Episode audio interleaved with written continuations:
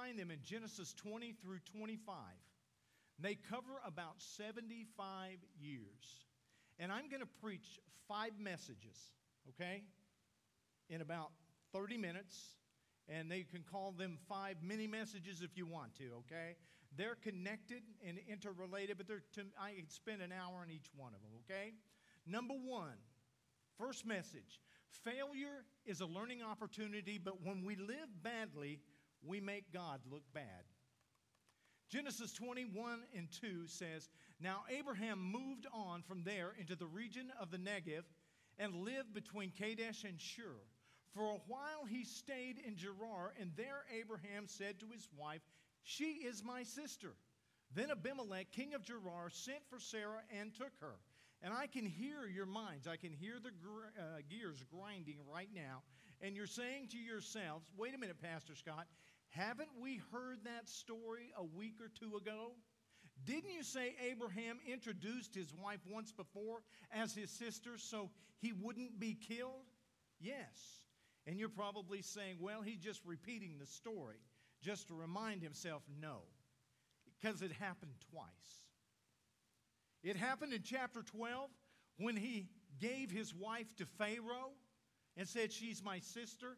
And now it happens in chapter 20 with King Abimelech. He does it a second time. What's going on here? What's going on here is Abraham has failed to learn the lessons of his history. He's no, now going around in circles repeating his mistakes. And I believe there are many people in our community and perhaps some in our church who want see, to see a spirit of addiction broken in their lives. In this story, Abraham is redoing his mistake, he's repeating it. Here we have this pagan king, Abimelech. He doesn't know God at all. However, God speaks to him. The man of God doesn't speak to God, he speaks to himself. And he says, This is how I'm going to deal with this problem. And the man of God is just speaking to himself. The pagan God, king is hearing from God. How ironic. This is where I get myself into trouble, to be truthful. I listen more to my internal conversation sometimes than I do God. And the sad part here is that the pagan king shows up the man of God. Genesis 20 and 6. Then God said to him, and he's talking to Abimelech here in his dream, Yes, I know you did this with a clear conscience. So I've kept you from sinning against me. That is why I did not let you touch her. And even though Abraham is shown up by the pagan king, there is an incredible grace that's shown to him in the New Testament. You remember when God called Abraham a friend of mine? He is a friend of God, James 2 and 23. And the scripture was filled that says, Abraham believed God, and it was credited him as righteousness. And he was called God's friend. Aren't you glad that the worst thing that you have ever done is not how God defines you? Aren't you glad that the worst thought that you'd ever had is not how God defines you? And let's think about that for just a minute. In our thought lives, we can go down pretty deep if we're really honest, okay? Aren't you glad that we don't walk around with monitors on the top of our head that record every thought in movie form? We come to church and everybody knows what we're thinking. We're not defined by God by our worst thoughts, by our worst deeds and actions. However, we do need to break the habits of destructive secular behavior in our lives. Number two sermon faith is not a sprint, it's a walk. Genesis 21 and 5 says Abraham was 100 years old when his son Isaac was born to him. God is wanting us to know that this promise of a son did not happen quickly.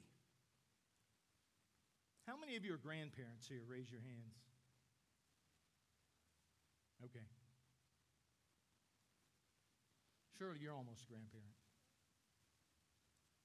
Every grandparent that I know is obsessed with their grandchildren. Come up to me after the service and I will show you my iPhone and I'll share with you the 359 thousand pictures that I have of my grandchildren, okay?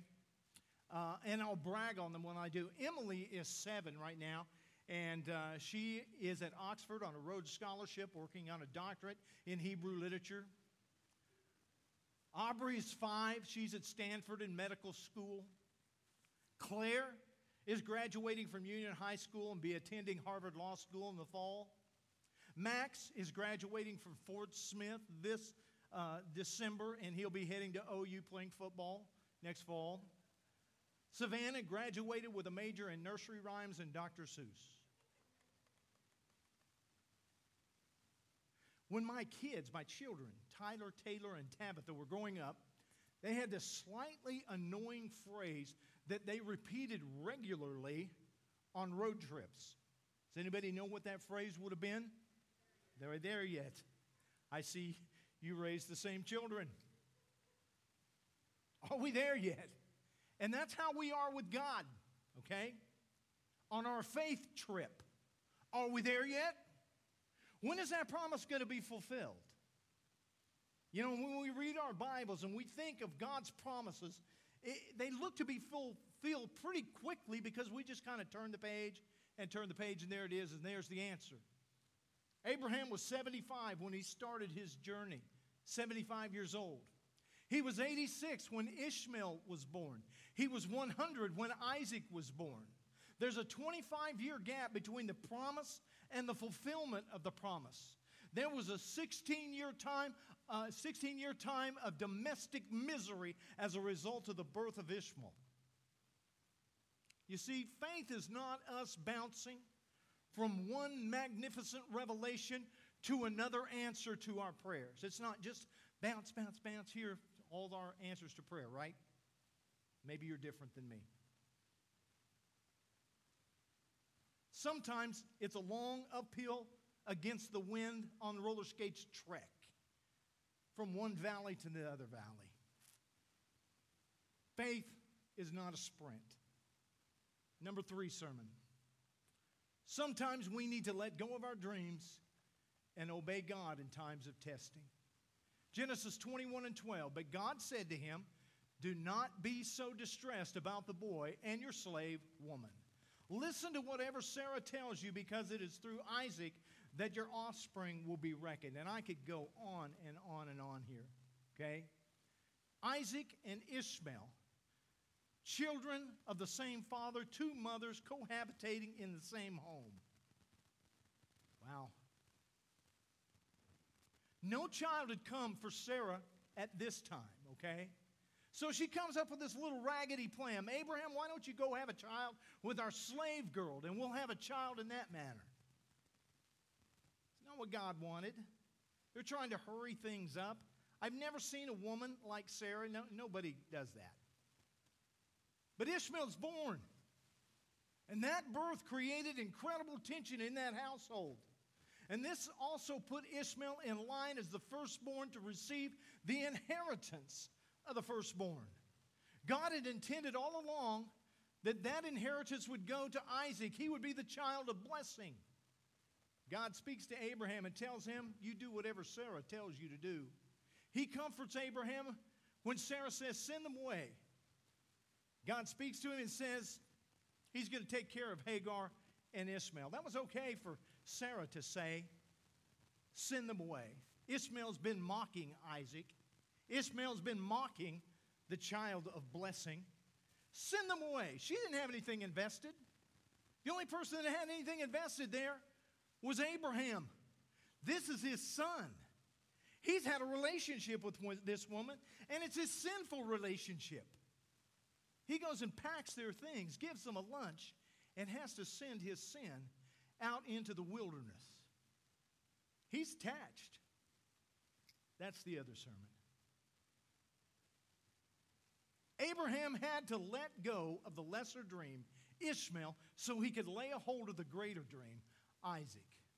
Sometimes we need to let go of our dreams. We need to know that God is not a genie in a bottle and just to fulfill our dreams. Genesis 22 and 1.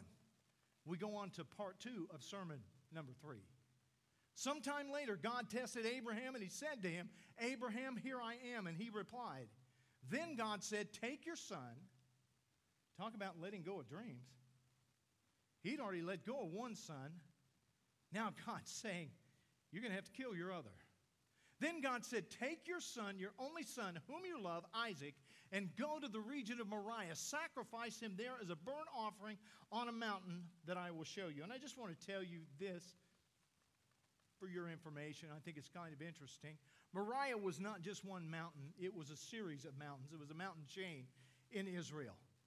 And it's believed that Moriah was Cal- Calvary. It's believed that that's the mountain that they took Jesus to the top of and sacrificed him there. Do you begin to see the typology? The ram and the bush, and on and on. This test that Abraham is being asked to pass here is incredibly uncomfortable for me. I don't like the test. I don't like to think about this test. Sometimes I just don't even understand the test. But in the scripture, it demonstrates that God hated and judged people for child sacrifice, and he's asking Abraham to do just that. What's going on here? This is a test of faith. And what God is showing Abraham is this He's showing him what he does not want. Not just in child sacrifice, he didn't want that. He has come from Ur, Abraham has, of the Chaldees, where they practice child sacrifice. He's headed to Canaan, where they practice this as well.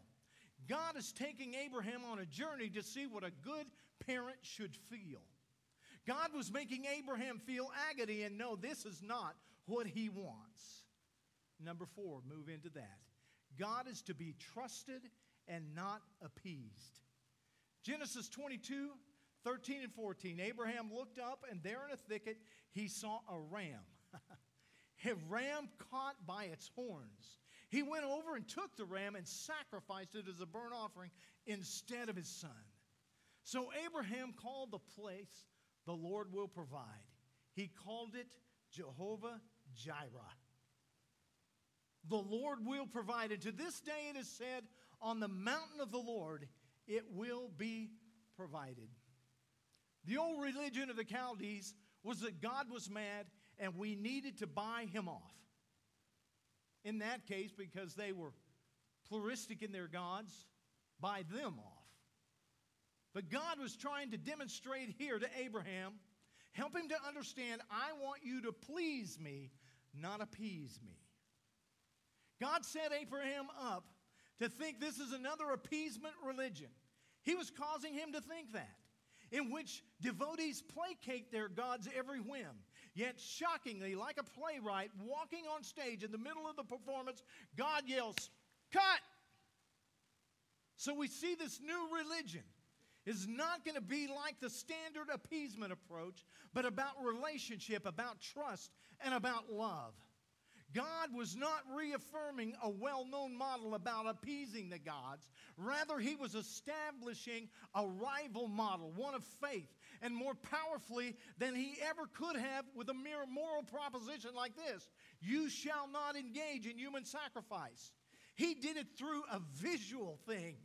God established a clear path of how people were to relate to him. In other words, God doesn't want us to try to pay him off. He wants us to accept His grace. And I want you to notice the language here. God said to Abraham, Take your son, whom you love, your only son, Isaac, and go to the region of Moriah, probably Calvary, and sacrifice him there. The New Testament writers use the same, same words in relationship to the sacrifice of God's only son, your only son whom you love. I'm going to sacrifice him. Jesus has paid the price for our sins. And what that means for us is we don't need to drag our shame around anymore. You don't have to drag it around anymore. Those embarrassing things from the past, those things that you put under the blood, you don't have to pick them up again. I remember Dana and I going to Tulsa International Airport, and we were on a trip for our 30th anniversary, 35th. We're going to Hawaii. Okay? And I remember getting our bags out of the car. And, and, and, Dana, I try to carry everything for you, so I set them out on the curb. I say, You go on in and get in line. So I'm bringing those bags in, and I'm carrying them up there. And I finally get them up there to the check in, set them down, and the lady begins to weigh them. She weighs the first one, she goes, You're one pound over. I said, You've got to be kidding. She said, No, you're going to have to change something around. So we shift it around, get it all, we weigh them, they're all just right. And she turns around and puts my burden on the conveyor belt. All four bags on the conveyor belt. And, and I watch them. I always like to watch them to make sure that they're not going to be just sitting there, you know, after this is all done. And I watch them. They just kind of slowly go away. and They turn the corner and they go through those vinyl things, and you can't see them anymore. They're gone. Hallelujah. I don't have to carry those things anymore. I can go up to the gate and I don't have any weight, I don't have any burden, there's no baggage with me anymore. This is great. And 17 hours later, we land at Lahaina Airport in Kauai, Hawaii. And guess what? I meet back up with my baggage and my burden. And it's going around there. And I guess I could have walked off you know, and left it there. But I reached over and I picked it back up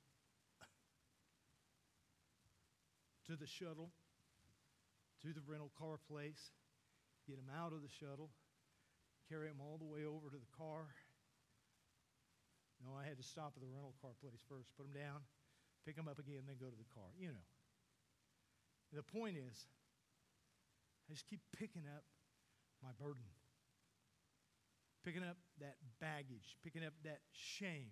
And the truth is, many people come to church week to week to week and they bring that baggage. They bring that burden. And thank God they have a place to lay it down. But many times before they hit the back door, they picked it up and they're carrying it back home with them again nearly broken by the burden, able to lay it down. Never God was intending for us to pick it up ever again. We pick it up all the time. We temporarily suspend our shame baggage and then we pick it up. And God tried to show Abraham here don't just appease me, trust me. Number five, tearful seasons come but in the end, we will have the last laugh. This is sad to me, this part. Sarah lived to be 127 years old. She died at Kiriath Arba, that's Hebron, in the land of Canaan, and Abraham went to mourn for Sarah and to weep over here, over her. Here's the news. If you have a pulse, you're going to cry. If you're going to love, there's going to be a grieving time. And when Sarah died, she and Abraham had been married for over 100 years. They've been on this journey for 62 years. They've been through all these incredible things together. And several times it talks about, actually, seven times it talks about in Scripture, Abraham burying her. And each time it's talked about, he cried out loud. I've heard Christians say to other Christians when they're in mourning, when they've lost a loved one, well, you don't need to cry. They're with Jesus now. Baloney. What do you mean? That's why I'm crying. They're with Jesus now. I want them to be here with me, and it's perfectly natural to grieve, and it's perfectly natural to mourn that loss. 1 Thessalonians 4:13 you do not grieve like the rest of mankind who have no hope. Okay? Doesn't mean you don't grieve. It means you don't grieve in the same fashion with the, that those who have no hope grieve. Okay? You grieve and you grieve and you grieve until you're finished grieving. Okay? I may grieve longer than you grieve, but there's no set time that you're going to lay it down and you're going to take off the ashes. You're going to take off the sackcloth. There's no set time. Okay? Genesis 25, 7 and 8. Abraham lived 175 years. Then Abraham breathed his last, and he died at a good old age, an old man and full of years, and he was gathered with his people, or to his people. What does that mean? He was gathered to his people. It simply means he was gathered with those who'd gone on before him. Just gone on. That, that's a celebration time. What a wonderful time, right? He gathered with those people. Abraham has the last laugh, and so does Sarah. Okay? 75 years they were together. To close this, I want to zoom in on Abraham and Sarah for just a second. Genesis 21, 6 and 7 says, Sarah said, God has brought me laughter. Everyone who hears about this will laugh with me. And she added, Who would have said to Abraham that Sarah would nurse children? Yet I have borne him a son in his old age. Remember that laughter she laughed when the angel of the Lord came and told her she was going to have a child? And it was really kind of a smart aleck laugh, like, yeah, right. But she really did get to laugh. God has brought me laughter. Abraham and Sarah had the last laugh. God fulfilled his promise through Abraham's life, through Sarah.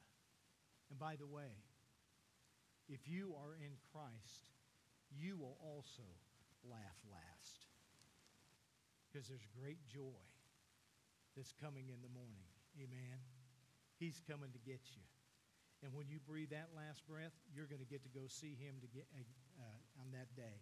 And I would imagine your soul will be filled with laughter and joy at that time. Would you stand with me?